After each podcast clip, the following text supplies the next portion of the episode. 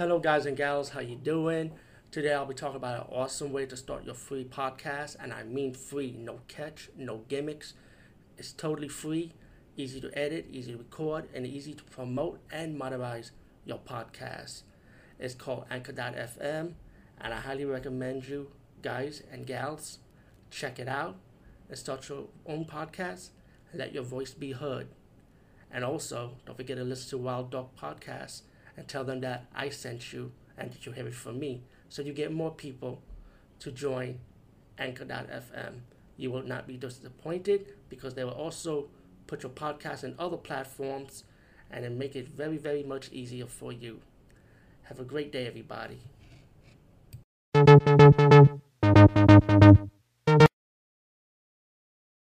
For another movie review, and I'll be reviewing Death Factory.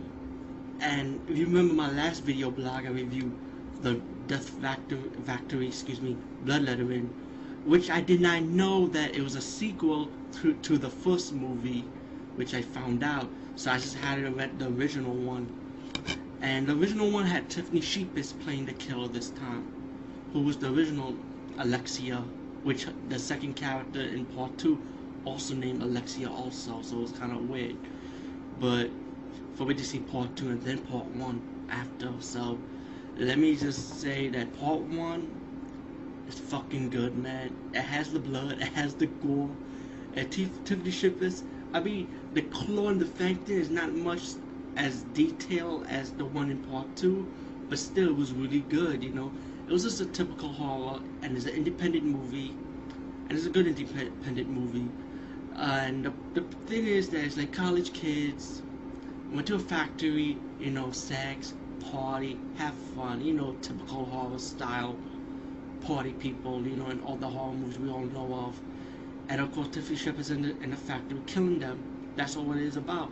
Plus, you got that hidden twist plot line story. Just like in part two, the hidden plot story. Part one also has it too. I don't want to spoil that, of course. But all in all for an independent horror movie it's pretty good, you know. And um, sadly to say, I did heard about this movie before, The Factory, but I didn't pay so much attention to it, you know, because I really don't watch independent horror. I do watch them, but not like constantly all the time.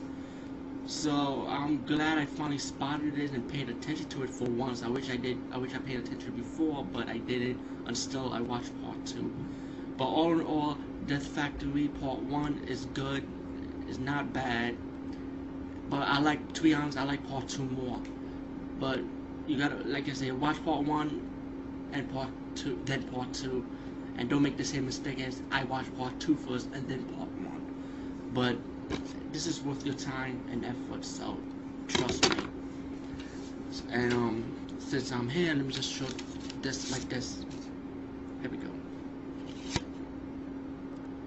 The factory excuse me, The Factory Part 1 with Tiffany Shepis, and The Factory Bloodletting, which is Part 2 by the way. So, now you know, and and watch it, check it out.